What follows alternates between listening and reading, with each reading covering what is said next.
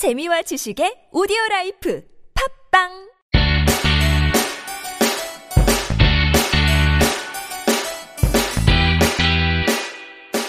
찾아가는 법률 서비스를 지향하는 법률사무소 시우 김삼연 변호사입니다. 244회 함께 읽는 민법을 시작해 보도록 하겠습니다. 아, 요즘 TV에서 이제 연애 프로그램들 굉장히 많이 있잖아요. 그냥 오락성 프로그램들이 예, 굉장히 많이 있는데 에, 제 아내가 아무래도 이제 에, 아이 모유수나 이런 것들을 해야 되니까 항상 아이랑 같이 있다 보니까 드라마 같은 경우에는 또 처음부터 좀 끝까지 그 줄거리를 알고 아, 내용을 파악해야 되는데 이런 오락 프로그램들은 이제 그 순간에 봐도 뭐 다 알게 되고 그냥 가볍게 웃으면서 넘어갈 수 있으니까 이런 에, 오락 프로그램을 좀 많이 이렇게 보더라고요. 그래서 저는 오락 프로그램은 거의 보지 않는 편인데 아, 그래도 같이 있다 보니까, 시간을 갖다 보니까 그걸 보면서 에, 아내한테 에, 너무 이 오락 프로그램만 봐서, 뭐 오락 프로그램이 무조건 나쁘다 이거는 아닌데, 그래서 모든 뭐 이야기의 주제나 뭐 정보를 얻는 것이나, 아, 요즘 뭐 해외 이런 프로그램도 굉장히 많이 생겼잖아요. 그래서 그런 모든 정보를 얻는 지식의 에, 근원이 에, 오락 프로그램인 것 같다라고 얘기했더니 이제 충격을 받아서 아내가 아, 책을 읽겠다라고 해서 이제 태백산맥을 사자 그래서 그래서 음, 어제 이제 태백산맥이라는 책을 에, 샀는데 많은 분들이 아시죠? 정말 에, 우리나라 문학계에서는 뭐 고전이라고 할 수 있는 조정래 선생님의 에, 태백산맥 제가 고등학교 때 읽었나요? 굉장히 어, 정말 좀 충격적으로 어, 정말 감동적으로 읽었던 어, 것 같은데 에, 여러분들도 시간이 되시면 한 번 정도 읽어보시면 좋지 않을까. 뭐 많은 분들이 읽으셨을 것이라고 생각이 들지만 한 번 정도 다시 에, 보아도 좋을 어, 책이 아닌가 싶습니다. 아, 항상 거듭해서 말씀드리고 어, 뭐 아무리 생각해봐도 맞는 말인 것 같은데 우리 사람은 혼자 살 수 없잖아요. 결국 아, 어떤 사회 속에서 속해서 살아가야 되는 사람이고 이 사회도 그 어떤 역사 속에서 그 시간의 흐름 속에서 항상 변해 가잖아요. 그래서 그 시대상은 항상 다를 수밖에 없는 거고 그 어떤 인물을 봤을 때 뭐 공자님이 그렇게 유학이라는 어떤 인문학적인 인간 중심의 그런 생각을 하게 된 것도 춘추 전국 시대라는 그 중국 그 당시에 기원전 7세기, 8세기, 5세기 정도였나요? 어, 좀 가물가물하는데 또 기억이 어쨌든 그 기원 전 500년 이전에 시대에 춘추 전국 시대가 있으면서 아, 그 중국의 각 아, 지방의 군주들이 자기가 이제 패권을 차지하기 위해서 어떻게 하면은 아, 국가를 좀 부양시 킬까라는 것들이 이제 전제가 되는 사 사회였기 때문에 에, 그런 어떤 어, 자기의 생각들이나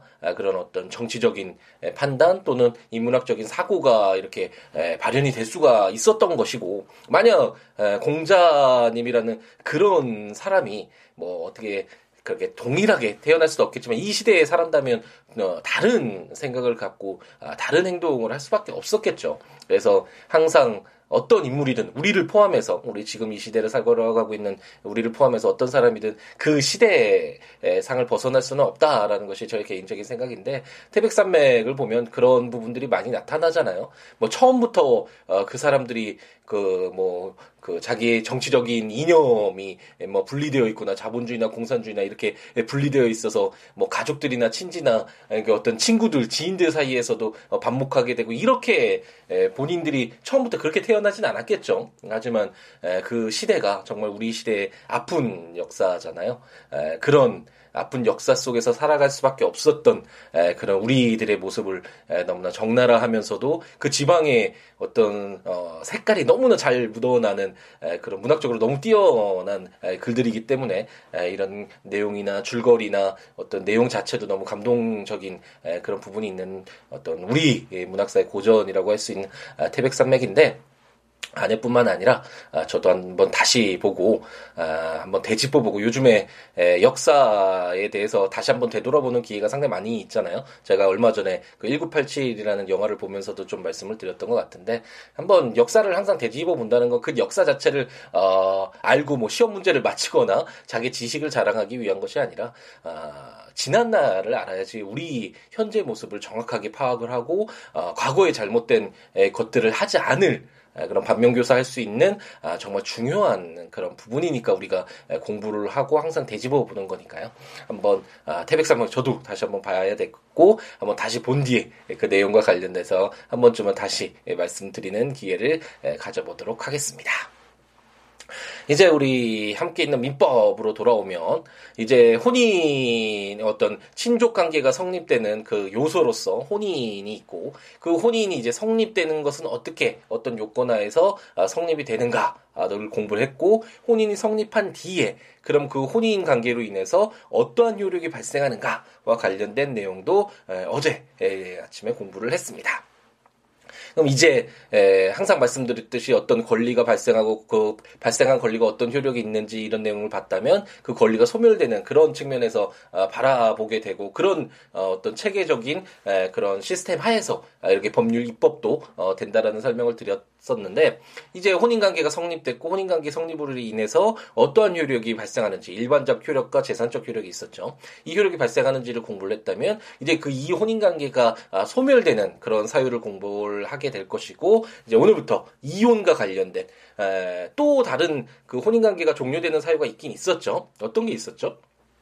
우리가 어, 지지난 시간에 배웠나요? 어, 혼인 그 어, 신고고는 있었는데 법률상 혼인 관계가 맺어진 것처럼 보였지만 뭐 당사자가 혼인할 의사가 없었다는 어떤 이런 혼인이 무효되는 사유와 그리고 어, 무효는 아니지만 뭐 어, 동의를 받지 않고 미성년자가 혼인을 했다든지 어떤 이런 혼인을 취소할 수 있는 그래서 혼인 관계가 종료될 수 있는 사유로서 혼인의 무효와 취소가 있긴 하지만 음, 어떤 이런 특별한 사유 이거는 혼인 당시에 어떤 하자가 있었 던 경우잖아요. 어쨌든 정상적인 혼인 관계를 어, 성립시키지 않을 아, 그런 사유가 있었던 경우인 것이고 이제 혼인은 정상적으로 됐는데 특별한 문제 없이 이제 성립이 됐는데 이제 지내오다가 이제 혼인 관계를 종료해야 되는 그런 사유가 발생했을 때 그럼 어떻게 어, 이 혼인 관계를 종료시키고 혼인 관계 종료로 인해서 발생하는 수많은 그런 이해관계들 문제들을 어떻게 처리할 것인지와 관련된 내용을 공부를 해보도록 하겠습니다. 아 그리고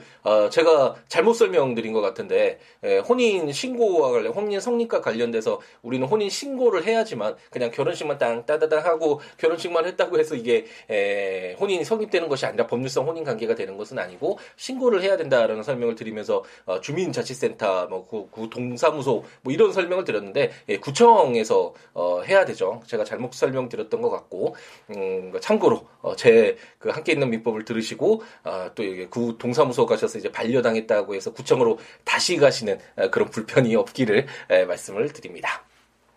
그래서 오늘은 이제 이혼과 관련돼서 한번 볼 텐데 이혼은 협의상 이혼과 재판상 어, 이혼이 있거든요. 그 협의상 이혼은 어, 당사자가 이제 합의를 하는 거죠. 아, 이제 더 이상 혼인 관계를 지속시키지 말자라고 합의를 하면서 어, 본인들의 의사에 따라서 이혼을 하고 이혼으로 인해서 발생하는 가장 중요한 부분은 아이가 있을 경우에 그 양육권 친권과 양육권 그리고 양육비나 어떤 재산 분할과 관련된 문제도 모두 다 당사자의 합의로 어, 이루어지는 것이기 때문에 이렇게 큰 문제는 없겠죠. 문제는 누군가 어, 이혼을 반대하고 있다든지 상대방이 아니면 그 재산 분할이나 뭐 양육권과 친권과 관련돼서 어, 의사가 합치되지 않는 경우에 그럼 어떻게 그런 법원이 혼인 관계를 종료시키는 판단을 해줄 것인가 이와 관련돼서 재판상 이혼이 중요한 부분으로 등장을 하겠죠. 그래서 오늘은 이제 협의상 이혼과 관련된 조문들을 한번 볼 텐데 834조는 협의상 이혼이라는 제목으로 부부는 협의에 의하여 이혼할 수 있다라고 규정하고 있습니다.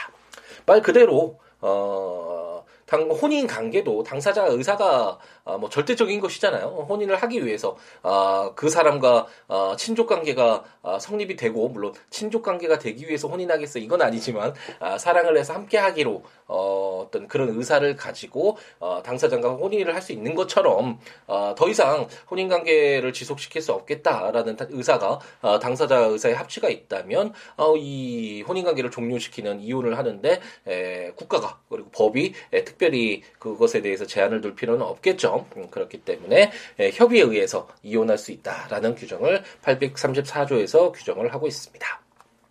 제835조는 성년 후견과 협의상 이혼이라는 제목으로 피성년 후견인의 협의상 이혼에 관하여는 제808조 제2항을 준용한다라고 규정하고 있습니다. 그 제808 8조 2채 2항이 뭐였죠? 혹시 기억나시나요? 그 피성년 후견인이 이제 혼인을 하기 위해서 부모나 성년 후견인의 동의를 얻어야 된다라는 그런 종류였죠.